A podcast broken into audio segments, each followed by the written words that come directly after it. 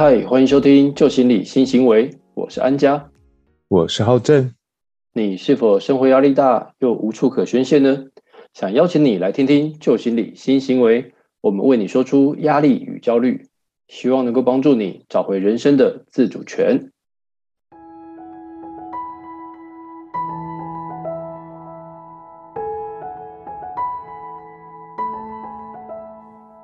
上一集 EP 一九的时候啊，我们主题叫做“我就问主管，你有事吗？”这一集想不到获得蛮多听众朋友们的回响啊，那也有伙伴们就来直接来讯息来询问说：“哎，我们在那集节目当中有提到彼得原理，所以希望我们可以多分享一些什么叫做彼得原理哦。”所以我们这一集就会开始来跟大家来探讨什么是彼得原理下的一些行为模式。嗯。那这个彼得原理呢？它其实啊是一个美国的管理学家哦，劳伦斯彼得哦，他呢在这个一九六九年呐所出版的一本这个同名书籍当中有提到，在一个组织啊或者企业里面的等级的制度当中呢，只要有足够的时间跟阶层呢，人呢就会因为某种特质或者是特殊技能，会令他被拔擢到无法胜任的职位哦，那最终呢变成组织的障碍物哦。那这个所谓的障碍物哦，所指的就是冗员的概念哦，嗯，甚至会变成公司跟部门的负资产哦。听起来好惨。嗯，其实我们在上课的时候也都会一直在强调哦，说一个人的语言行为其实都是内在心理的一个投射哦。所以这一集我们就来跟大家来聊聊哦，这些不适任主管哦最常见的行为模式大概有哪些哦？嗯，那这些行为我们又称为叫做行为策略哦。他的行为策略的目的哦，其实就是为了帮他自己的无能来上点妆，就是粉饰太平的概念。对，那这边我刚刚有特别强调一个叫做行为策略，为什么叫做行为策略呢？我们举个例子来说。有的主管会常讲说：“哎呀，我就没办法，都是上面主管的指示啊。”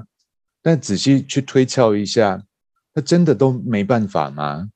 真的他说没办法，就真的没办法吗？其实这个行为的背后哦，都不是说真的没办法，而是在当下他都思考过，还有评估过，所做出来对他自身哦，对他自身最佳的一种策略跟抉择。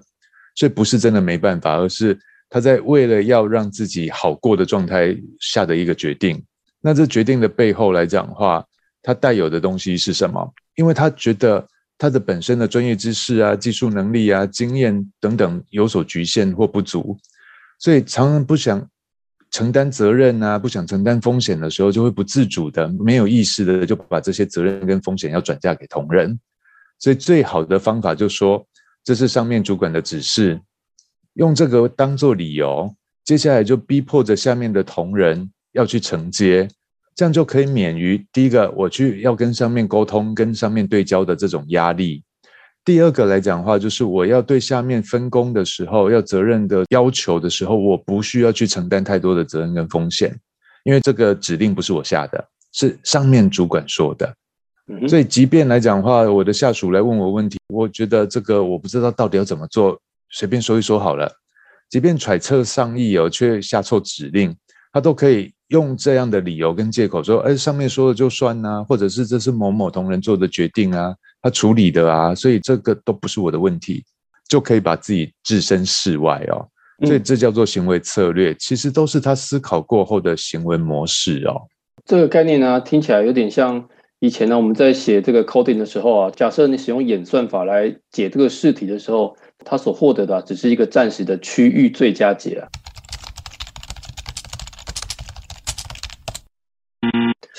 而对啊，而它并不是一个整体最佳解哦。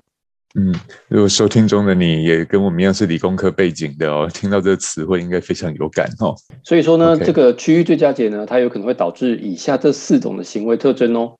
那我们下面呢，就跟各位来慢慢介绍这些特征有哪一些。那相对的，我们重点呢是在于提高我们自己的觉察度哦，来觉察一下，哎，我自己有这些特征，那未来当我有一天成为主管的时候呢，有哪一些现象啊，我必须提高觉察力哦。嗯，那第一个特征呢，就是他呢会天真不必要的会议哦。嗯，它的主要用意啊，在于他会想要去耗费大量的人力啊，来进行前置的准备动作跟工作。再来呢，在每一次会议啊，永远都得不到结论啊，跟具体作为啊。那天真这个不必要的会议啊，它背后的行为动机跟心理状况大概为何呢？哎，浩正可以说明一下，像你刚刚讲的行为策略，那他这个当下的行为策略是什么呢？那其实这个行为策略来讲的话，就是借由大量非必要的会议哦，在向上或向外表达说。哎，我们自我自己啊，还有我的单位啊，正在很努力哦。我们努力的在筹备哦，找好多资料，做好多的 proposal。所以在告诉大家，我们很努力。同一时间，他也在隐喻说，自身的还有我的部门无能为力执行这任务。所以希望上面的主管们可以意识到，把这样的工作看看能不能转交给其他的部门，或者是另外一种方式，就是透过不断开会，在会议的过程当中。一直产出不了决议，然后接下来无所作为的时候，让别的部门会感到疲惫或挚爱难行，就进而主动的会代为处理。这其实有点像我们之前在讨论拖延症候群的时候就有谈到了，就有一些拖延的人叫做人际关系拖延型哦的行为策略非常相同哦，就只要事情我一直搁置不做，就会有人跳出来的去帮我做。所以，我们部门只要拖着不处理或处理不来，就有人自动会跳出来解救我们或拯救我们。对啊，哇，有这样的行为动机跟策略哦，其实非常不可取哦。主因就是因为你看哦，如果我们有两个角度来看待这件事情哦，假如我们就用成本的角度来看，哎，你去想想看哦，这些无意义的会议啊，坦白说，就是在烧股东的钱呐，或者投资人钱，又甚至也是烧公司的钱呢，会导致企业内部的这个工作啊，会进入空转的现象。嗯。所以这个成本呢，我们来看看哦。其实会议的成本呢，它也可以把它给具体化的算出来哦。所以如果假设我们每次开会啊，哎有十个人与会，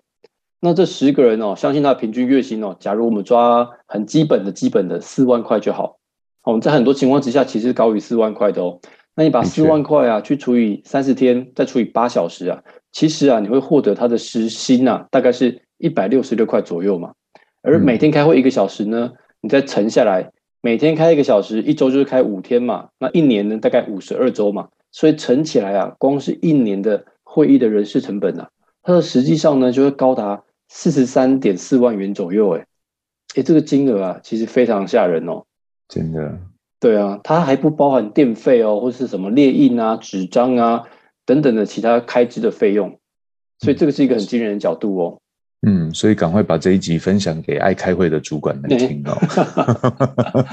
对，应该是重点。对，我们都要有所觉察啦。其实会议要尽量是有效率的，而且有有成效的，千万不要什么议而不决，决而不议，议而不行，然后继续再来开会。没错，是的。所以啊，这是第一个面向嘛。那再过来呢，第一个面向呢，我们再有这个史丹迪士集团的创办人哦，吉姆强森哦，他呢其实有针对这个全球啊。几百项专案所做的决策延迟的研究来看哦，他所得到一个成果啊，是在一个小时之内所迅速做出决策的专案呢，它的成功几率呢可以高达五十八 percent。但是呢，如果你的决策啊超过五个小时啊才做出来，哇，那你的成功率啊只剩下十八 percent，嗯，差了四十 percent。对啊，这个结果发现哦。决策延迟呢，所带来的不良结果，比我们想象的还要严重许多。嗯，的确。那我们再来谈谈看第二个特征啊。第二个特征来讲话，就叫做增加限制。什么是增加限制呢？就是包含要求做一些没有意义的事情。举例来讲，不适任主管最爱做的就是增加很多不必要的报表、报告、会议记录，把这些事情。一直不断的往上扩张，再来第二个就是把简单的事情复杂化。他们除了喜欢做没有意义的事情之外，还会喜欢把简单的事情搞得非常的复杂，包含流程啊、表单啊、报表啊，还有他们的沟通的层级啊、简报的内容啊、公文的撰写等等，都要把很简单的本来一句话可以描述的，他又要用到一整个 A4 的版面去形容，然后讲完之后跟没讲一样。我们一样，就先针对这样的行为我们来探讨一下，就是增加限制它背后的动机还有心理状态到底是什么？嗯，这其实让我们想到，就是心理学家阿德勒，他有谈到自卑感其实是左右人类进步成长，或者是让人类会挚爱难行的主要因素哦。因为当一个人能察觉到自己的能力不足的时候，又同时可以学着去接纳自己的不完美。我就会试着去学习，去克服自己的这些不足跟不完美。那我们就会一步一步的往完美、往成长去迈进。嗯，不过蛮多人哦，他其实在生长的过程当中欠缺的一个叫自我觉察的能力，所以同时他又没有办法去接纳自己的不完美的时候，他就会很害怕、很恐惧，说：“哎，自己的自卑感或不完美会被别人看出来，会被别人来伤害我。”所以有的人便会以高自尊的方式来防卫或掩饰内在的不足哦。嗯，所以经常在这种状态之下，他的情绪就很容易焦虑不安。他的内在就会，他的思维状态就会开始有些扭曲感，就会觉得时时刻刻我必须要去担心，人家会不会来伤害我，会不会有可能来攻击我，或者他会不会看穿我的无能为力，会不会去背后捅我一刀？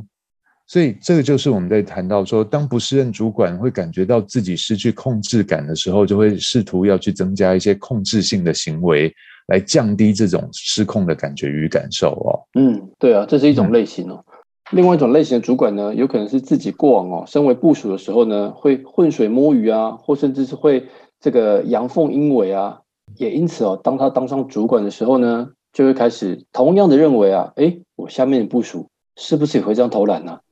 会不会会这样子违逆自身命令呢？所以哦，因此它需要严加管控哦，增加限制式。那这个心理状态哦，其实就是我们常常聊到的投射心理啊，嗯，它呢就是一种。心理的防卫机制哦，下意识的会否认自己不良的思维啊，然后不好的动机、欲望或者是情感，那因而呢，这将这些不安全感啊加诸于外部世界以及其他人哦。所以其实啊，投射心理啊，就是在说明不喜欢自己的某些特质啊，那发现当别人可能会有这种相同特质的时候呢，他就会把自己不喜欢丢出来，而且甚至是去以小人之心呐度君子之腹啊，以己去度人喽。所以，像有这类型的主管，他们最常见的就是会有一种现象，就是他会莫名其妙讨厌一个同仁，然后就会一直不断的排挤他，把他边缘化，他 也会有可能哦。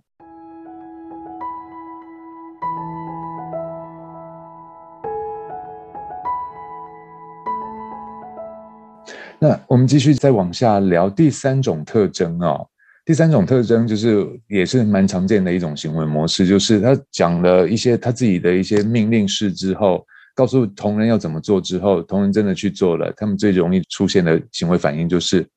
啊，我只是开玩笑而已啊，just kidding，why so serious？永远都是在说我只是开玩笑，你怎么认真了？你下次应该要先来问我啊，你怎么都不问我就去做了嘞？那现在怎么办？你看呢？你擅自做主啊！现在被厂商客诉了，你要怎么处理？你要怎么收拾？这个对话的内容应该还蛮常听到的哦。嗯，这些对话内容呢，其实啊，最常出现于主管呢，在某一些决策下达之后呢，发现哎，好像哪里有错哦，或者面临到质疑的时候啊，开始所采取的自我防卫的机制哦。那不是任主管呢，他多半啊会害怕承担责任啊，跟面对风险。因为啊，面对指责跟错误呢，就等同于承认自己的失败与不足啊。那一旦承认自己自身的错误呢，就会有损我的自尊，或者是我苦心经营的形象啊，或人设啊，就会被别人所看不起。所以有这类型的主管呢，防卫机制最常见的就是会无意识的启动，然后常以开玩笑的方式，它其实就是我们讲的自我防卫机转当中的文式化作用，又称为合理化。那当中有一个叫做推诿机制。什么是推诿机制？千错万错都是别人的错，所以你可以仔细听他的语言内容。他第一句话就是在划清界限。我只是开玩笑的啊，你怎么认真了？这个就是你做的行为是跟我无关系的。他用语言的方式先把界限画出来，将责任先推诿或归咎于他人，这样子他就可以成功的把错误啊或失败啊跟自己做切割。千错万错都不是我的错，都是别人的问题。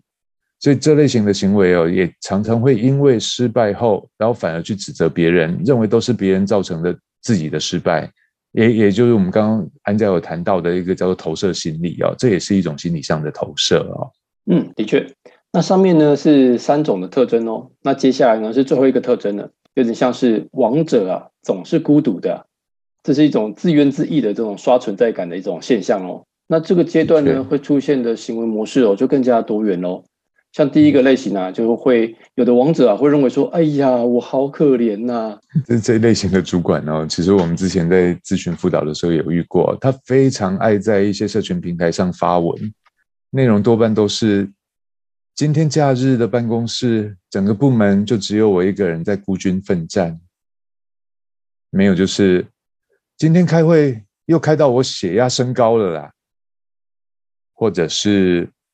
我们部门的同仁报告啊、公文啊，真的没有我看过都不行，根本没有办法送出去嘛？怎么都没有人替我想想嘞？把工作好好做好啊，都得让我像个老妈子一样从头盯到尾。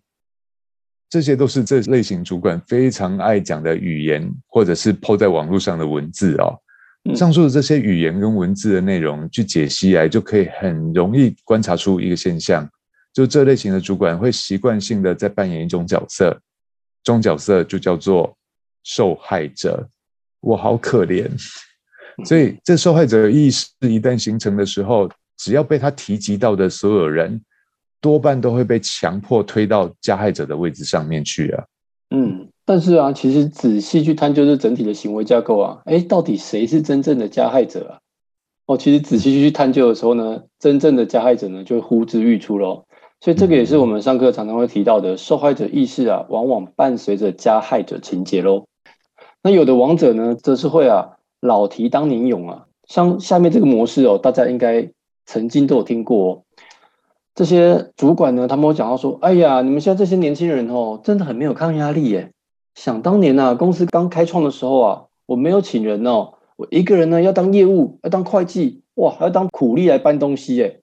那同时还要兼任司机，还要送货、催账、收款等等的哦。我告诉你哦，我那时候最高纪录啊，我是整整三个月都没有休息过诶而光是开车啊，这公里数啊，印象很深哦。我一个月就开了超过六万多公里耶，都是我一个人呢，哪像你们现在这么多人在做？那叫你做个事情而已，你就这个边给我哇哇叫，不就好棒棒？这类型的主管呢，你看啊，他会习惯性的将过去的一些不幸拿出来说嘴。你看我过去有多悲惨、多可怜、多辛苦，把它拿出来说嘴。这些语言行为的动机哦，主要就是要把过去的不幸拿出来，变成一种尖锐的工具一样去伤害别人。他其实，在心理上来讲，希望借由过往的这些辛苦啊、不幸啊，用来凸显自己的优越感。你看我过得那么辛苦，过得那么糟糕，但是你看我活得好好的，我过得比你们还好，所以我比你们更优越。所以先前我们有谈到了，一般人其实不会刻意想要去强调自身的优越，为什么？因为我们都会觉得你跟我之间没有差异，没有差别啊。我这边比较强，但是你有你的强项，所以我不会因为我哪一部分比你强，我就优越于你。不过，内在内心自卑的人，他没有办法接纳自己的状态的人，就会不断的想要去凸显自身的优越的地方，透过这些优越的特征特质，想要去碾压他人。因为只有我比你强，你才不会看不起我，你才不会来伤害我，所以我才能顺理成章的对你进行控制，对你进行予取予求的要求。这些其实都是他的内在心理行为特征哦。嗯哼。哦，不止如此哦，有的王者哦，他还会非常的在意这个细节啊、流程啊，所以我们把它称为细节流程的癫狂症哦。他呢是重视不重要或毫无价值的细节啊、图表、数字啊，嗯，这种类别呢，他会有时候会特别强调说，哎，我要有专业代码，我要有专有名词啊，硬要写缩写啊，哎，看起来才专业。他要特别写那种人家看不太懂的哦。对啊，那这类型的主管呢，会不自觉的放大跟挑剔一些无关紧要的细节哦，例如啊，字体字级大小，哎，应该要固定多少哦，你才能够送报告给我。嗯，那图表颜色还有数值啊，应该要到小数点第几位？哦，甚至是啊，所有报告啊都要统计分析数据，如果没有数据啊，就必须啊去引经据典啊，经常要要求许多这种拗口啊，或是不常使用的专有名词哦。嗯，那他的目的就是借由想要借由挑剔这些细节啊，还有引用代码的行为呢，来强化自己是专业性的，而且观察力非常的敏锐啊。所以呢，我能发现你们这些没有注意到的细节哦。嗯，所以又是一个好棒棒。所以借由上上面描述的这些行为哦，它主要用意来讲在干嘛？就是在转移他人的焦点。就是我一直在挑剔你的细节啊，然后要你去引经据典啊，旁征博引啊，都是为了要去转移他人对我的焦点跟注意力，同时来暗示你看呢，我比你们优秀，比你们细心，所以这证明我是个足够资格的跟足够条件的主管。他利用这些行为来强化自身的优越，还有弱化自身的不足哦。所以所有人都不能质疑我，所有人都不能怀疑我，所有人都不能看不起我。嗯，所以他其实这些内在心理状态都跟我们刚刚一直在谈到的自卑感其实有强烈的相关性。所以无论上述哪一种行为策略啊，都是因为心理上的自卑导致的一些思维状态的扭曲。请注意哦，我们一直处在焦虑不安的状态，自卑会导致我们焦虑跟不安，而焦虑跟不安的状态会导致我们思维严重的扭曲，最后容易产生的就是荒腔走板的行为策略。透过这些行为策略，其实都是企图来遮掩或来掩饰，来合理化自己的不足。我害怕被别人看到，害怕被别人看不起，所以这些都叫做行为策略。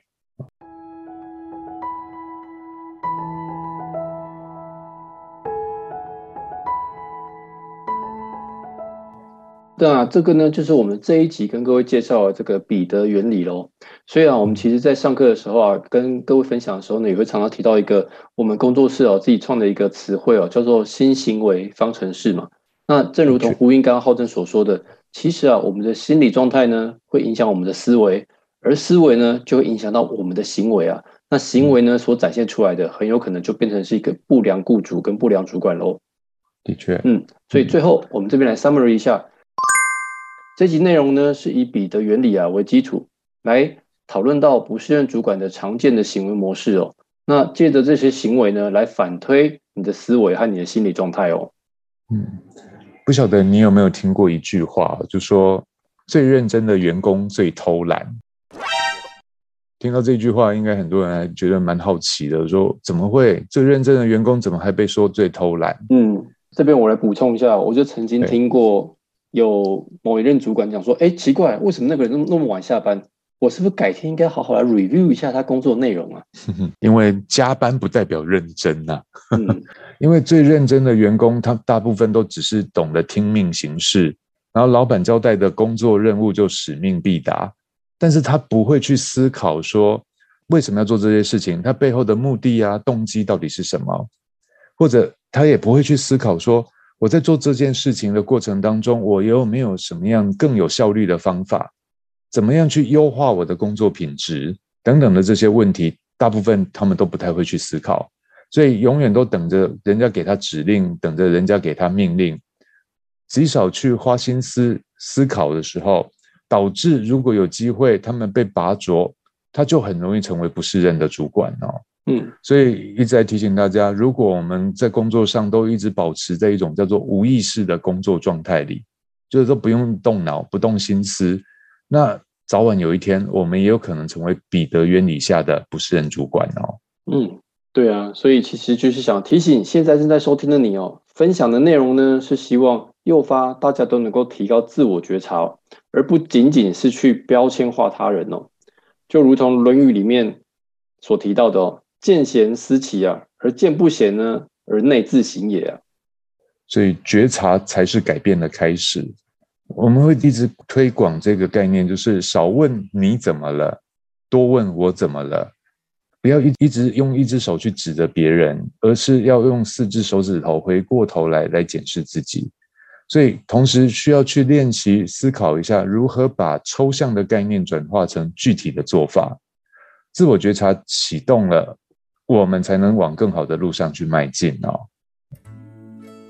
对于我们这集节目内容还喜欢吗？是否有些内容让你感到共鸣，仿佛就是自己生活的缩影或周遭熟人写照呢？如果喜欢我们的节目，请记得订阅、追踪与五星支持哦。记得一次要刷五颗星哦，不要一颗一颗按哦。啊，未来将持续分享一些生活上的案例技巧。与有趣的议题，让我们一起研究心理，改变行为，从新思维开始。旧行理，新行为。我们下次再见喽，拜拜，拜拜。